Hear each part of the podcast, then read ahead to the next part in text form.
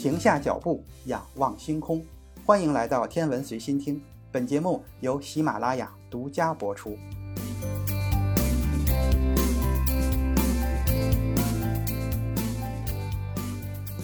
北京时间二零二零年十二月十七日凌晨一点五十九分，嫦娥五号历时二十三天，顺利从月球带回来一千七百三十一克的月球样本，并且成功的着陆在内蒙古四子王旗的着陆场。而就在十一天之前的十二月六日清晨，日本宇宙航空研究开发机构的隼鸟二号探测器历经六年的跋涉，将来自小行星龙宫的样品送回了地球。在人类历史上，主动前往太空采回样品的情况还不多见。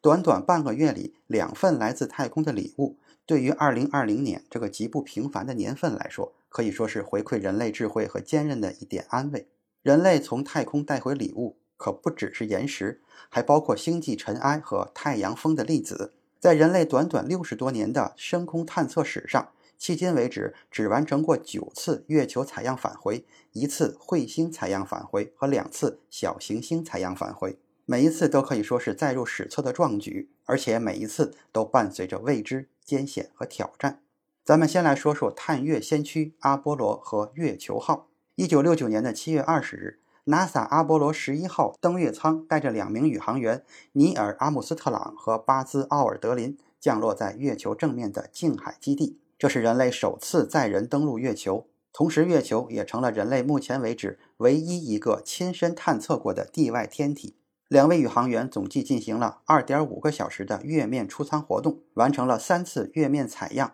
共采集了二十一点六千克的月球岩石和土壤样本，并带回了地球。根据 NASA 提供的数据来看，这三次月面采样，第一次采集了十四个样本，第二次采集了二十一个样本。第三次采集了二十七个月球的样本。人类第一次太空采集不仅真人带货，而且还是几千克那么多。和嫦娥五号采集样本类似，阿波罗十一号也采取了表采和钻采两种方式。不同的是，阿波罗十一号前面两次月球样本采集是由阿姆斯特朗用铲子完成的。第三次样本采集，则是由奥尔德林用直径两厘米的岩管采集了两管深达月表以下十三厘米的岩芯样本。目前，这些样本和采集用的工具都收藏在美国国家航空航天博物馆中。此后的阿波罗十二、十四、十五、十六、十七号均成功实现了载人登月、月球岩石和土壤采样和返回，而且一次比一次采得多。一九七二年的阿波罗十七号。宇航员们不仅在月面舱外活动了二十二个小时，并且采回了一百一十点五千克的月球样本。值得一提的是，这次任务还直接把地质学家送上了月球。哈里森·施密特在一九六五年六月被 NASA 选择为第一组科学家宇航员之前，曾经在亚利桑那州弗拉格斯塔夫的美国地质调查太空地质学中心工作，研究阿波罗宇航员们可以使用的地质学勘探技巧。地质学家在月球上的实地考察和采样，让阿波罗任务真正实现了哪里有科学价值挖哪里，把专业挖土做到了极致。事实上，哈里森·施密特也是登上月球的十二名宇航员中唯一一名科学家。阿波罗任务还充分利用了真人的优势，在月球表面不仅完成了采样工作，还完成了包括地震实验、热流探测。重力仪和激光反射阵列安装等一系列，直到今天都无法超越的月球实地探测。就在阿波罗十一号登月一年之后，前苏联的月球十六号才在一九七零年的九月二十日着陆在月球正面的丰富海，并采集了一百零一克月球样品带回地球。前苏联的三次月球采样任务分别是月球十六号、月球二十号和月球二十四号。这三次均为无人采样返回，这也是嫦娥五号之前人类进行的三次无人月球采样任务。在返回方式上，阿波罗返回时采用了交会对接，而月球号则是上升器从月面起飞后直接返回。这种方式对于火箭运力和返回方式都有很大的限制。三次月球号任务采回的样本都只有几十到一百多克，没有办法和阿波罗任务相比。美国的阿波罗任务和前苏联的月球任务采回的样本，在接下来的四十多年里，被行星科学家们孜孜不倦地钻研至今。这些样品帮助我们揭开了很多月球谜题，不过遗憾的是，随着阿波罗载人登月的成功以及苏联的月球二十四号任务之后，从一九七六年至今，月球采样沉寂了整整四十四年。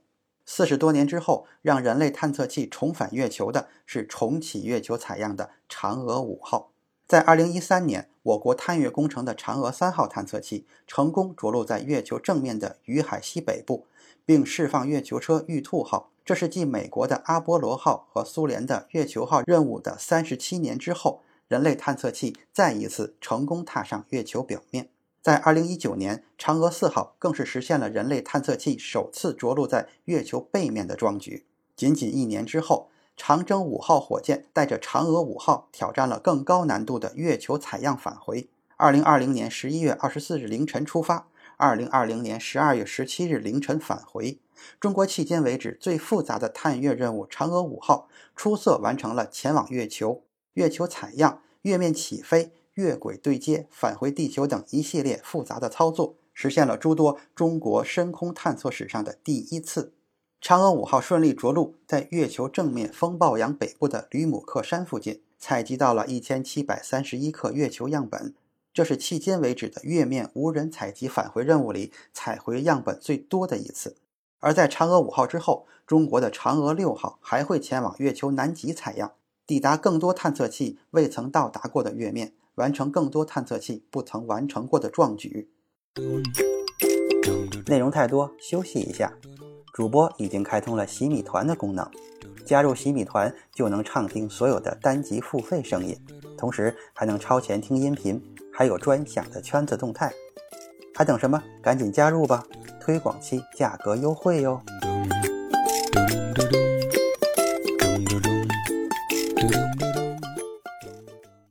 除了探测月球，人类还发射过捕捉彗星的星辰号探测器。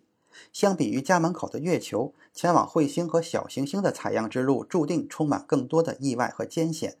一九九九年的二月七日。NASA 的星辰号探测器发射升空，它的目标之一是采集彗星韦尔德二号彗发中的尘埃以及星际尘埃样品，并带回地球。韦尔德二号是一颗千米级大小的彗星，大约六点四年环绕太阳一周。相比于之后人类试图采样的几颗小天体，韦尔德二号算得上是庞然大物了。尘埃就已经很小了，更何况还是彗星的尘埃。在采集方式上没有任何经验可以参考的星辰号，使用了二氧化硅气凝胶材质制作了一个网球拍大小的收集装置。这种材质质地像海绵那样疏松，而且有很多孔，百分之九十九点八的空间都被空气填充，所以密度极低。虽然是固体，重量也很轻。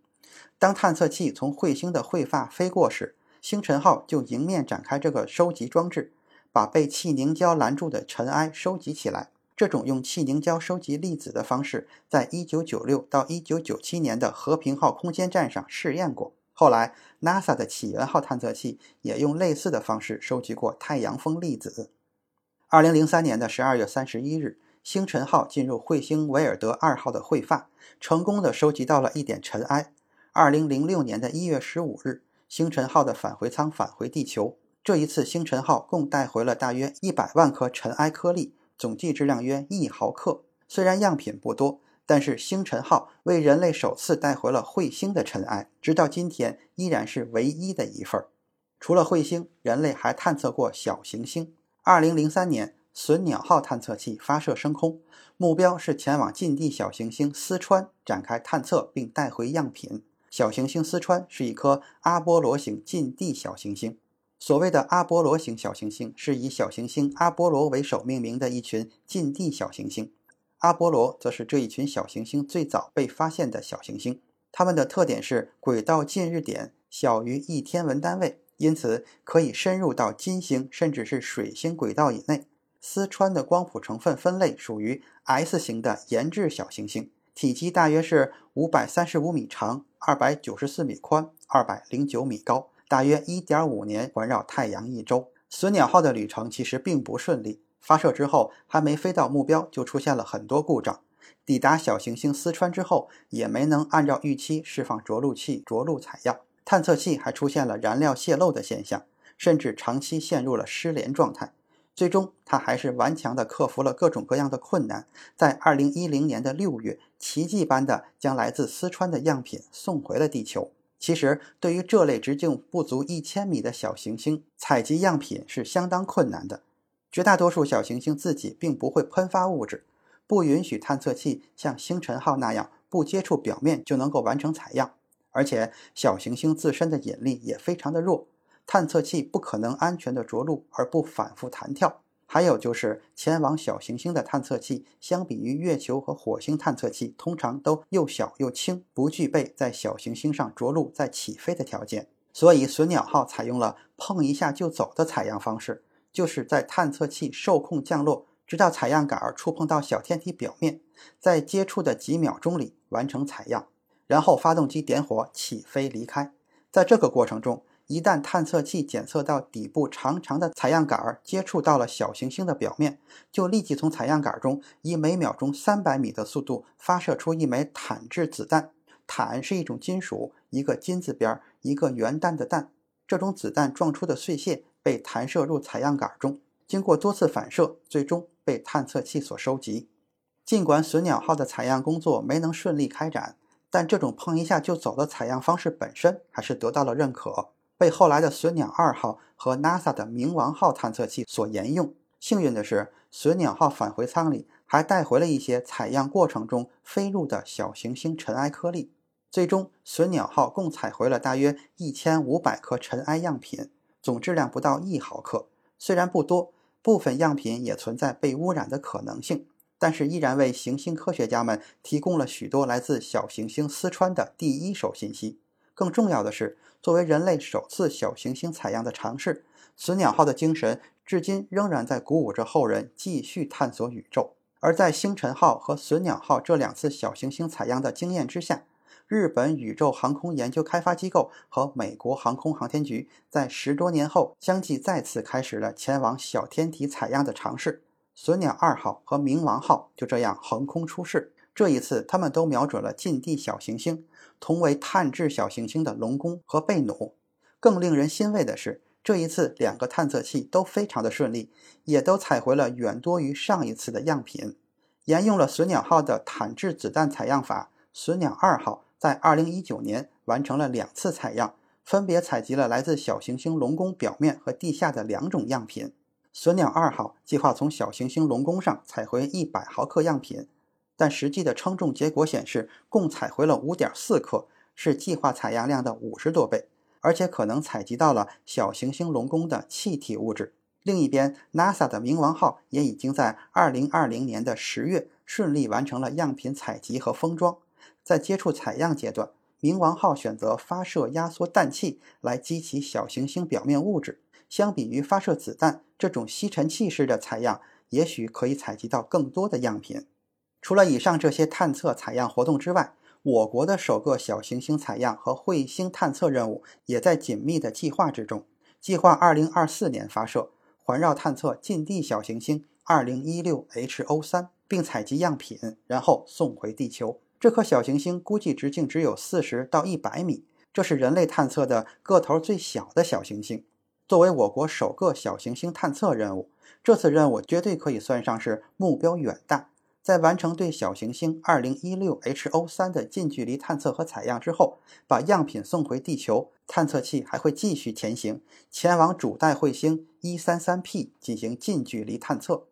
133P 是一颗周期彗星，在1979年被发现，最初被认为是小行星，临时名称为 1979OW7，它的轨道位于火星和木星之间的小行星带。但在1996年，有两位天文学家拍摄的照片显示，133P 在通过近日点时出现了彗尾。除了小行星采样，火星采样返回也在我国深空探测计划之中。另一边，即将抵达火星的 NASA 的毅力号火星车将在接下来的几年里开展火星采样和封装工作。只不过，这些样品在短期内还无法回到地球，要等到将来的火星返回任务来进行回收。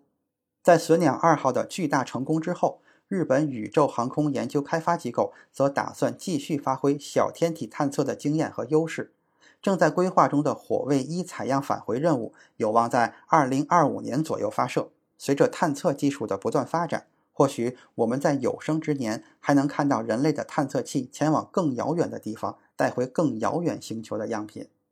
今天的天文随心听就是这些，咱们下次再见。